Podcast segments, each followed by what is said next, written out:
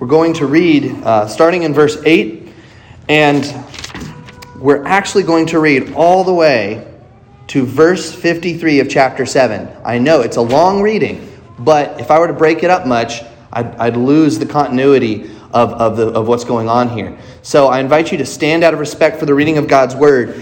If you feel like you need to sit, you're not in trouble. And Stephen, full of grace and power, was doing great wonders and signs among the people. Then some of those who belonged to the synagogue of the freedmen, as it was called, and of the Cyrenians and of the Alexandrians, and those from Cilicia and Asia, rose up and disputed with Stephen. But they could not withstand the wisdom of the Spirit with which he was speaking.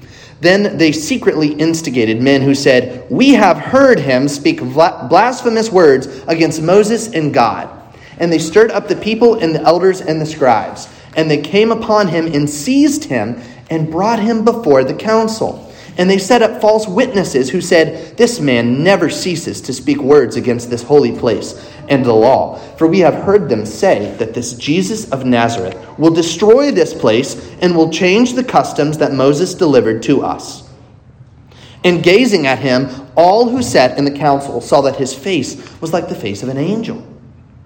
And the high priest said, "Are these things so?" And Stephen said, "Brothers and fathers, hear me. The God of glory appeared to our father Abraham when he was in Mesopotamia, before he lived in Haran, and said to him, 'Go out from your land and from your kindred and go into the land that I will show you.' Then he went out from the land of the Chaldeans and lived in Haran.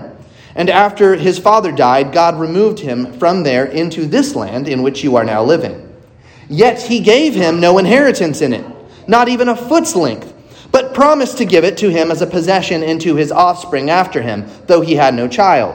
And God spoke to this effect, that his offspring would be sojourners in a land belonging to others, who would enslave them and afflict them 400 years. But I will judge the nation that they serve," said God, "and after that they shall come out and worship me in this place." And he gave him the covenant of circumcision. And so Abraham became the father of Isaac, and circumcised him on the 8th day. And Isaac became the father of Jacob, and Jacob of the 12 patriarchs. And the patriarchs, jealous of Joseph, sold him into Egypt. But God was with him and rescued him out of all his afflictions, and gave him favor and wisdom before Pharaoh, king of Egypt, who made him ruler over Egypt and over all his household. Now there came a famine throughout all Egypt and Canaan, and great afflictions, and our fathers could find no food. But when Jacob heard that there was grain in Egypt, he sent out our fathers on their first visit. And on the second visit, Joseph made himself known to his brothers, and Joseph's family became known to Pharaoh. And Joseph sent and summoned Jacob, his father, and all of his kindred, 75 persons in all. And Jacob went down into Egypt, and he died, he and our fathers, and they were carried back to Shechem and laid in a tomb that Abraham had bought for a sum of silver from the sons of Hamor and Shechem. But as the time came of the promise drew near, which God had granted to Abraham, the people increased and multiplied in Egypt, until there arose over Egypt another king who did not know Joseph. He dealt shrewdly with our race and forced our fathers to expose their infants so that they would not be kept alive. At this time Moses was born, and he was beautiful in God's sight. And he was brought up for 3 months in his father's house. And when he was exposed, Pharaoh's daughter adopted him and brought him up as her own son. And Moses was instructed in all the wisdom of the Egyptians, and he was mighty in his words and deeds. When he was 40 years old, it came into his heart to visit his brothers, the children of Israel. And seeing one of them being wronged, he defended the oppressed man and avenged him by striking down the Egyptian. He supposed that his brothers would understand that God was giving them salvation by his hand, but they did not understand. And on the following day, he appeared to them as they were quarreling and tried to reconcile them, saying, "Men, you are brothers. Why do you wrong each other?" But the man who was wronging his neighbor thrust him aside, saying, "Who made you a ruler and a judge over us? Do you want to kill me as you killed the Egyptian yesterday?" At this retort, Moses fled and became an exile in the land of Midian, where he became the father of 2 sons. Now when 40 years had passed, an angel appeared to him in the wilderness of Mount Sinai in a flame of fire in a bush. When Moses saw it, he was amazed at the sight, and as he drew near to look, there came the voice of the Lord. I am the God of your fathers, the God of Abraham and of Isaac and of Jacob. And Moses trembled and did not dare to look. Then the Lord said to him, take off the sandals from your feet, for the place where you are standing is holy ground. I have surely seen the affliction of my people who are in Egypt, and have heard their groaning, and I have come down to deliver them. And now come, I will send you to Egypt. This Moses, whom they rejected, saying, who made you a ruler and a judge? This man God sent as both ruler and redeemer by the hand of the angel who appeared to him in the bush.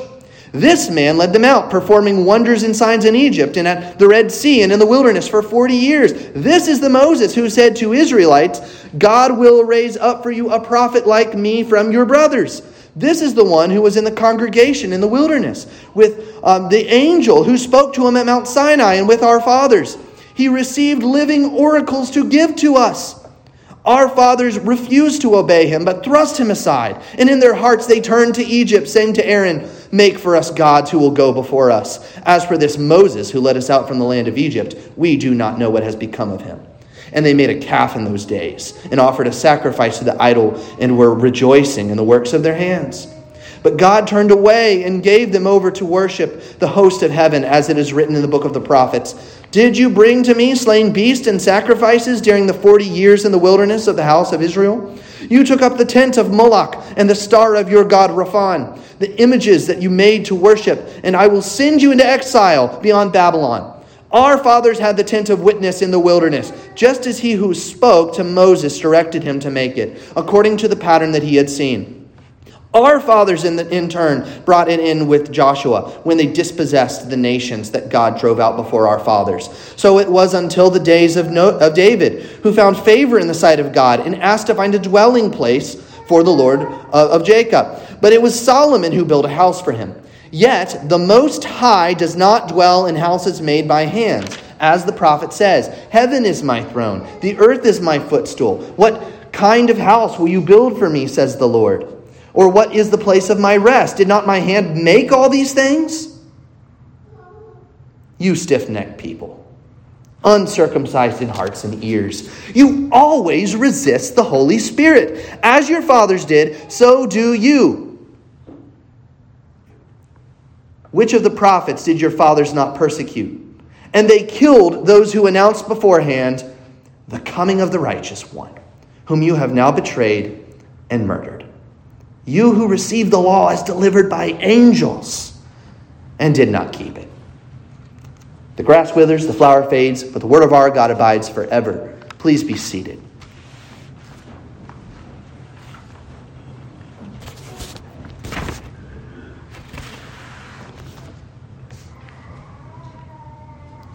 The saying goes that you better know your history, because those who don't are prone to repeat it. If you don't know your history, warts and all, the good and the bad, then you haven't really learned and soaked up the wisdom of making the right kind of changes that lead to future blessing. And so we know this is true. Even, my secular history professor told me this. But it's doubly so as we come to the scriptures, friends, and it's all the more clear. I want you to see Stephen, who you have officially met this week. And Stephen is a man who knows his history. He is a Jew who knows the history of his people, and he's a Christian who knows the history of his God.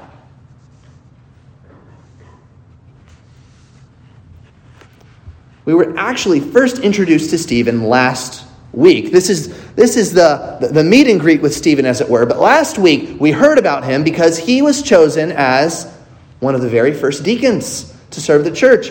You remember what we learned last week, that there was a need that arose amongst the early believers, that the widows of the Hellenists, of the Greek-speaking Christians, were not being cared for sufficiently. And so what did the church do? Well, guided by the hand of Jesus, they organized and strategized and ordained, and they chose 7 men who were full of the Holy Spirit and wisdom to meet this demand. And one of those men was named Stephen. Stephen is a Greek-speaking Jew. Stephen is a Greek-speaking Jew who has become a Christian. Stephen is a Greek-speaking Jew who became a Christian, who's recognized as a leader, and in our passage actually becomes the very turning point for the church.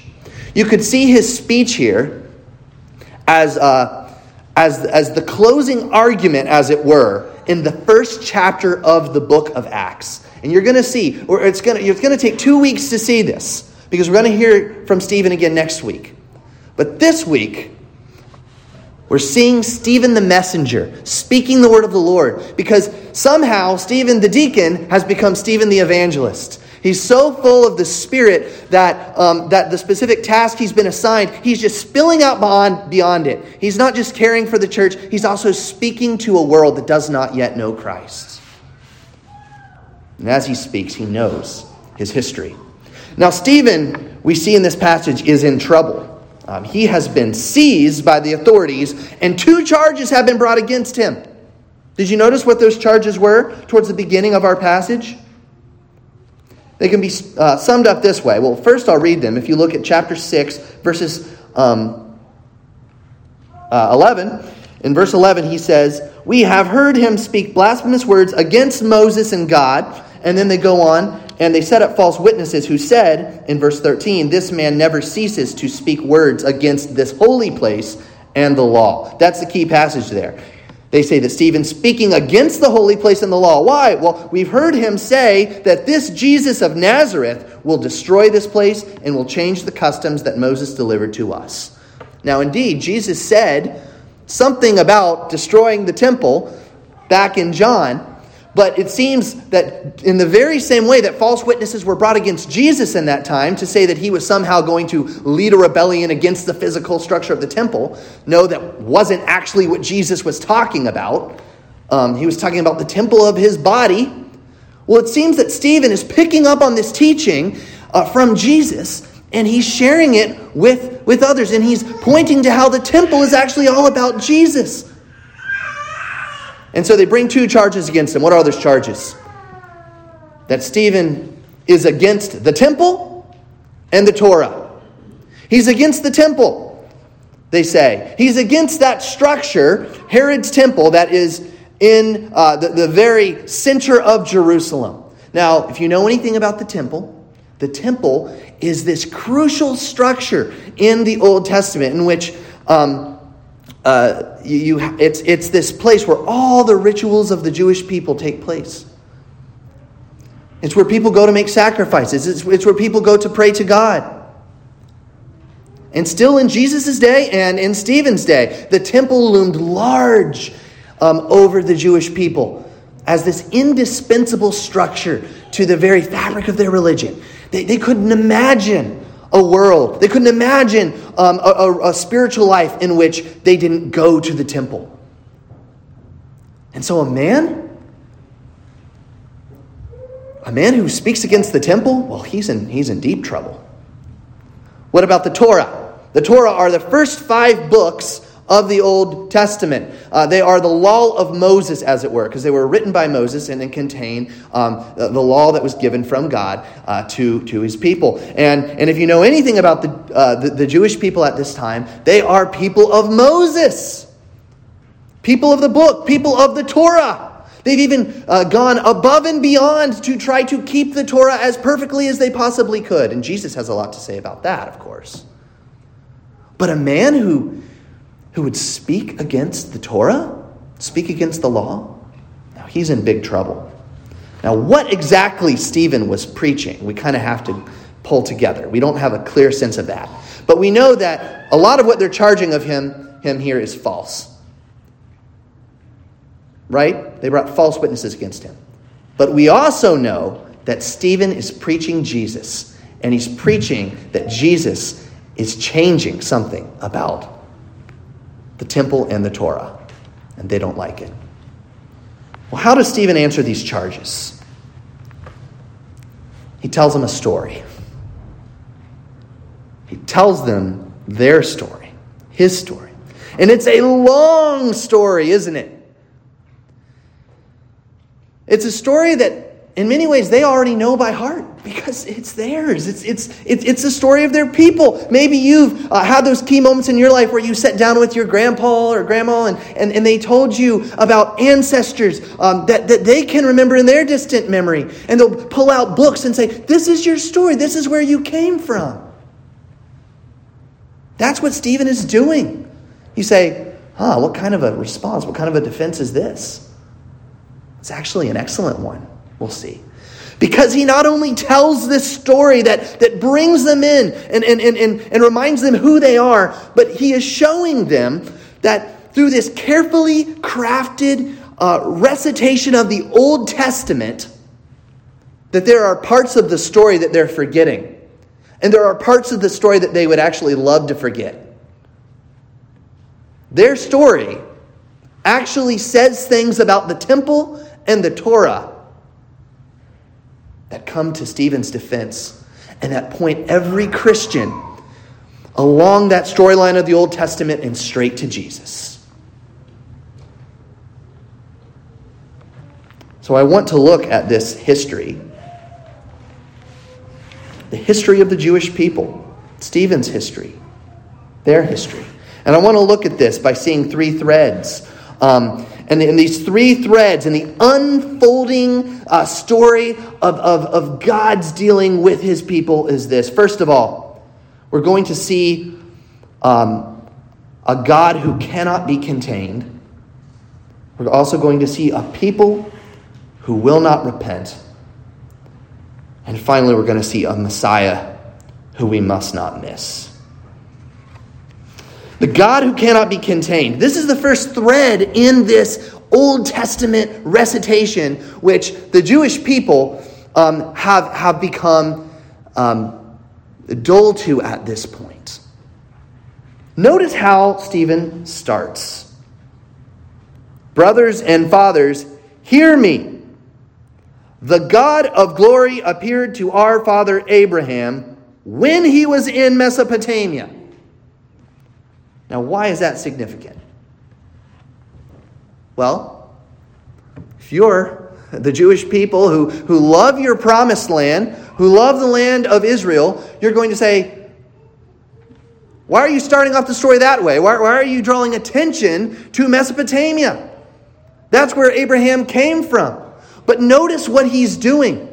He's showing that before there's any temple, before there's even a hint of the promised land, God is meeting, with all his glory, is meeting Abraham, the pagan, in pagan territory.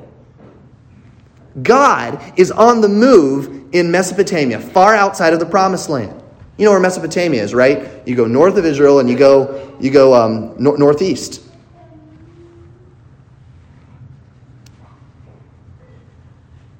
And then we see in verse 9 that this very thread keeps continuing.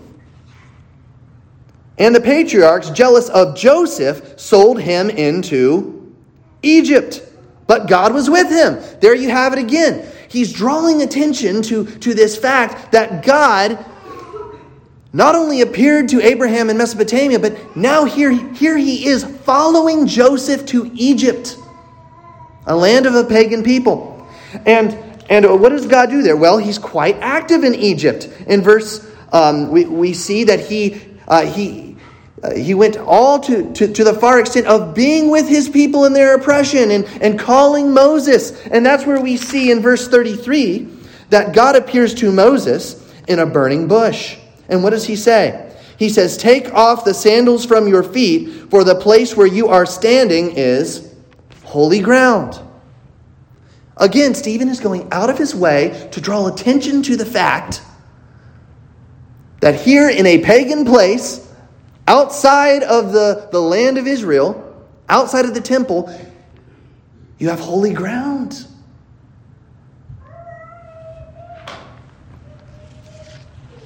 It goes on. It leads all the way up to verse 48 through 50. Look at that, where Stephen's argument just builds and builds like a climax to say, yet the Most High does not dwell in houses made by hands, As the prophet says, heaven is my throne and the earth is my footstool. What kind of house will you build for me, says the Lord? Or what is the place of my rest? Did not my hand make all these things? Do you see what he's saying? He's saying, even when the temple is built, the very moment the temple is built, Solomon himself recognizes that at the dedication of this temple, it can't contain God.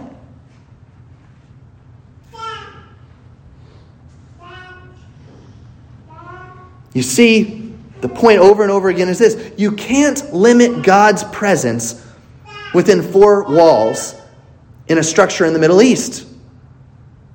He's always on the move, usually where we least expect it. In Gentile territory, stirring up people that you never expect him to stir up. And where is holy ground? Holy ground is wherever God meets his people. But that's what the religious leaders won't accept. That's the problem that they have with Stephen. Because Stephen is saying, not that he's anti-temple in some weird way, but rather that he's seeing that God's presence is not confined to the temple. It's not limited. Already the Jewish people are gearing up to have this huge problem. When the gospel goes forth to the Gentiles. Because if the gospel is going to go to the Gentiles, if it's going to go to Rome and the far stretches of the ends of the earth, then it's got to go far beyond the temple. And the temple starts to lose its special place in that epoch of God's redemptive plan. And so what happens is the religious leaders won't have this. They want a God who will meet them on their terms, on their turf, following their rules of the Torah. But the temple and the Torah were never supposed to hold that weight. See, here's the problem. Do you see what Stephen is doing? He's pressing by appealing to his own history and the Jews' own history. He's showing them that they've put a weight on the temple and they've confined God's activity to the temple in a way it was never expected to be. Why is that? Because the temple and the Torah, for that matter, were always pointing forward to Jesus. They're always pointing forward to God's church, where God will come and perfectly dwell with his people, wherever they are. And so on the day of Pentecost, you have, tongues of fire descending upon the church. Loud and clear. God's dwelling place is with man. Wherever Christ's followers are, that's where God is. You don't need a special building to meet God. And in fact, in a sense, you never did. He was never limited to it. But the leaders are holding on to the training wheels of the temple and won't let go. And they're going to kill Stephen over it. Now I wonder, friends, we wouldn't become enamored with places and systems, would we? We wouldn't become fixated on church buildings and physical things. And I think actually we could. And there's a history of the Christian church that does this over and over again. We saw it not long after the day of Pentecost. And in the time of Constantine and not long after that, where physical church buildings gained this ascendancy and fixation that they were never designed to have. The early Christians met in houses. And yet as soon as the church has enough money to pour ornamentation and gold into a building, suddenly it starts to become like a temple. And people start to become attached to God's activity there as if it is a temple. And people start to act as if movement beyond the church, the confines of a church sanctuary, isn't expected. And we can fall into that pattern of thinking too. The same pattern of the religious leaders of Stephen's day. If we become fixated on physical things, slow to move beyond our building, slow to expect that God would actually be saving sinners outside of this space. I think that's really the lie that we sometimes tell our hearts and don't even recognize it. We think, well, God's working on Sunday mornings when he's preaching his word, and he certainly is. But God is absolutely at work as his gospel goes forth into a world Do we really believe that?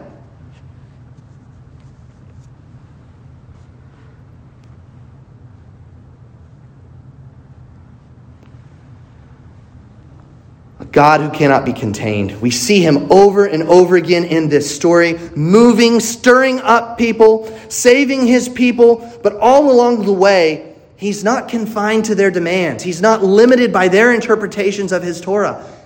He's on the move. And that's what we're going to see more and more and more in the book of Acts. Because you know what happens in the next chapter of the book of Acts? The gospel spills outside of Jerusalem to Judea and Samaria, and then it goes to the ends of the earth. And so right away, if you're not on track with Stephen here and this emphasis, then you're going to get lost in the book of Acts real quick. And unfortunately, that's what happens with many of his religious leaders in his day. They just can't get past the physical temple and their interpretation of the Torah, and the control that those things give them, or so they think, over their understanding of God. They're not ready for a God who surprises them. They're not ready for a God who pushes them past their comfort zone. They're not ready for a God who goes and saves people in places that they never expected him to save them. They're just not ready for it. And Stephen's saying, but your own history is all about that.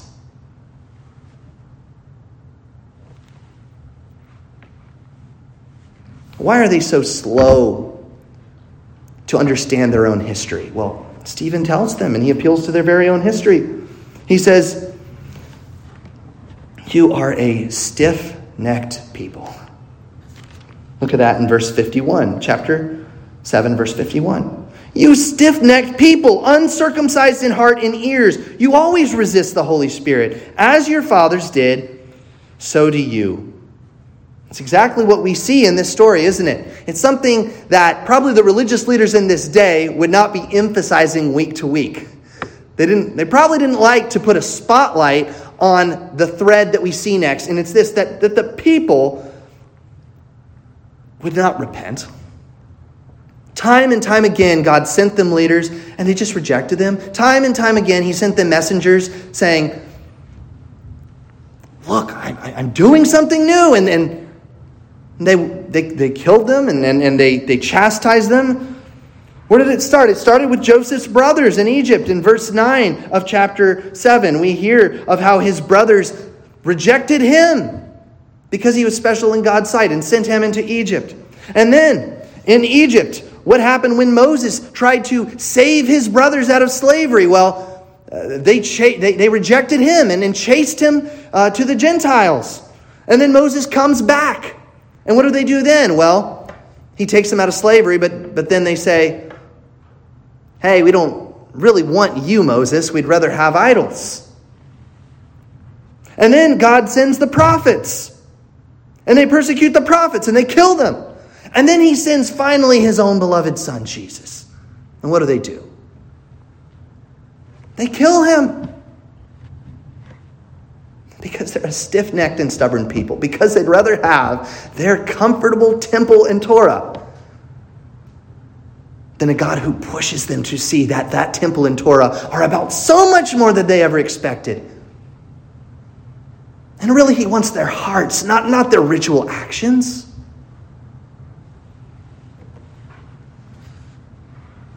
You stiff-necked people, uncircumcised in heart and ears, you always resist the Holy Spirit. Now think, friends, about how many thousands of years of stubbornness are packaged into this statement. It's enough to drive you crazy. Have you ever met a person who, you see them doing something that is killing them? And you tell them over and over again, please stop that. You gotta stop this. This is gonna be your death. And they just say, who are you to tell me this? And they keep going back to it. I think all of us probably know someone who's like that. And you say, they are stubborn. It's hard to handle. You know, even this week, when I was preparing the sermon, I saw a subtle irony in the fact that I had a bad crick in my neck. And I felt the stiff-neckedness of my own crick in my neck. And here's the thing. Every time I try to turn my neck, it's like, think that's the picture God is giving us when he speaks of a stiff-necked people. When he says, Tyler, I don't turn my head because my neck is set in place. When God's people are so stubborn that they set their heads face forward and refuse to bend to God's will, refuse to turn to his obedience, that's stiff-necked stubbornness. God says that those people are uncircumcised in heart and ear. In other words, it's like their actions, their heart is just like a people that don't know God at all.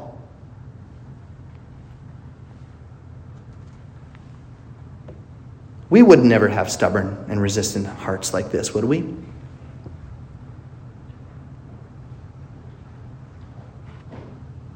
I think, in fact, we do. We struggle with this. We struggle with being stubborn and actually listening to God's commands. We struggle with being pliable to his will.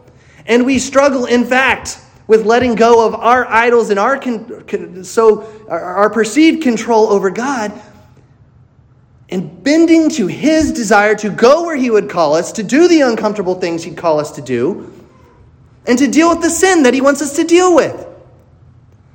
So that there are times in even a believer's life when months and months and months go by and we dig in our heels when we hear the preaching of the word and say, yeah, I'm not going to let you touch that, God.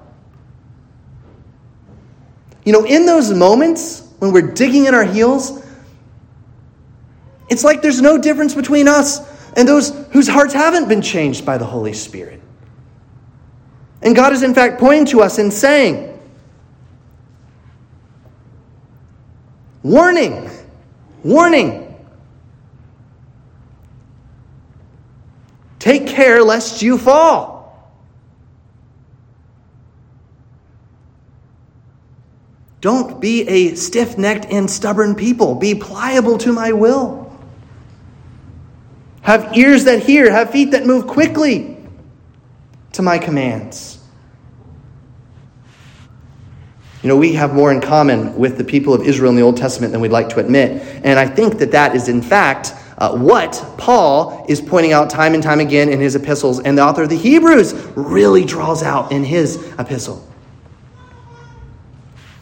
In fact, we have a cue here that this history of a stubborn people is actually our history too. Because in the very middle of this passage, we hear the reference that in verse 38, that Moses was the one who in the congregation in the wilderness with the angel spoke to him at Mount Sinai. Do you see that the very word there, congregation, is pointing to the fact that we are still the same people of God today that was in the wilderness and that resisted God then. It's a warning for us that if we don't take care,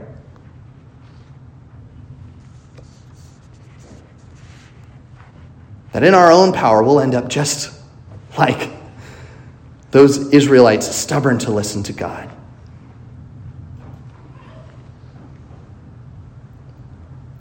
But it's the final thread in this passage that we need to hear this morning, and that is the thread of the promised Messiah, the one whom this audience was rejecting. And because they rejected him, they were going to be cut off from that congregation. You see, something happens at the end of this passage. Throughout the entire passage, it's our fathers, our fathers, our fathers, our fathers. But at the end of this passage, what does Stephen say? He says, you stiff-necked people, as your fathers did, so do you. Your fathers. You see, the good news of this passage, the good news that we hear is that this doesn't have to be the end of our history. Our history doesn't have to end with verse 53. The history of God's congregation doesn't end with a stiff-necked and stubborn people who dig in their heels and end with outright rebellion against God. Instead, our history goes on because in Christ we have hearts that have been circumcised by the Holy Spirit. He's applied his scalpel to our hearts so that we can really believe and really hear and really act and understand. And he's loosened our stiff neck so that when God calls your name, you turn and you listen.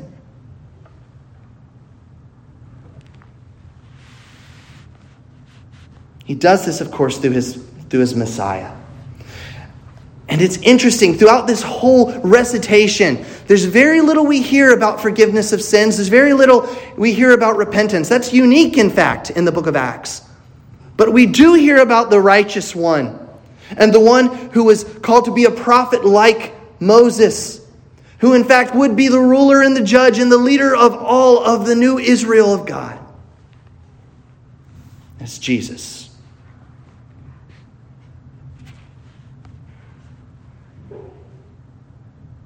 He is the one who has come to dwell with us as the temple of the living God.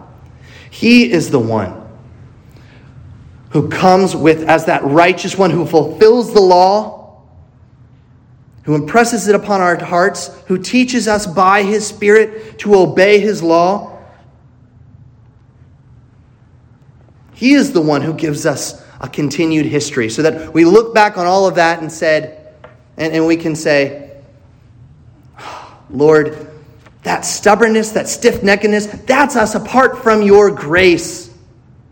But you didn't give up on us. You never gave up on your people.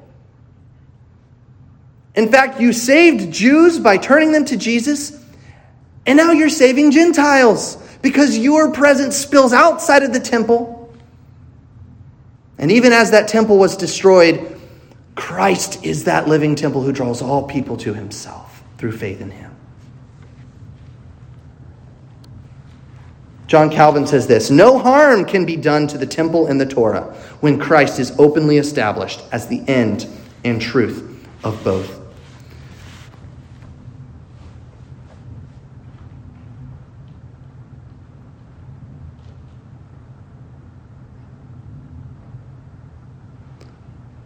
One of the most dear influences in my life and upon my heart was one of my early music teachers. And she was Jewish. And she loved her history.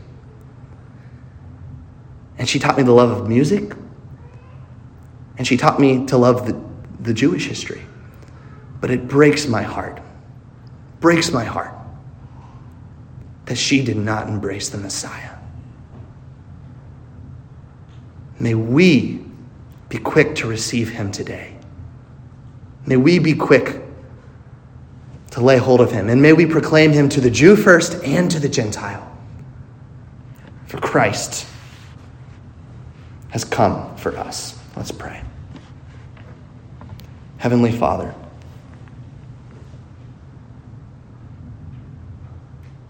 we thank you for the rich history that you've given us. A history that points to Jesus, but a history that also shows us the stubbornness of our sin. Oh, Lord, how we dig in our heels and how we resist you. But we thank you for the Holy Spirit who has come and Lord, in the hearts of believers, of true believers, has pushed past that resistance so that we will believe and do believe. And Lord, we pray that even in those seasons of stubbornness where we dig in our heels, that would not be the end of our story, but that you would work through that to make our hearts pliable and supple and obedient to your will. And may you do this so that our feet would be quick to move wherever you would have us move, not making idols of church buildings and of Reformed tradition, but rather that we would really love you and that we would embrace your Son. We pray all this in his name. Amen.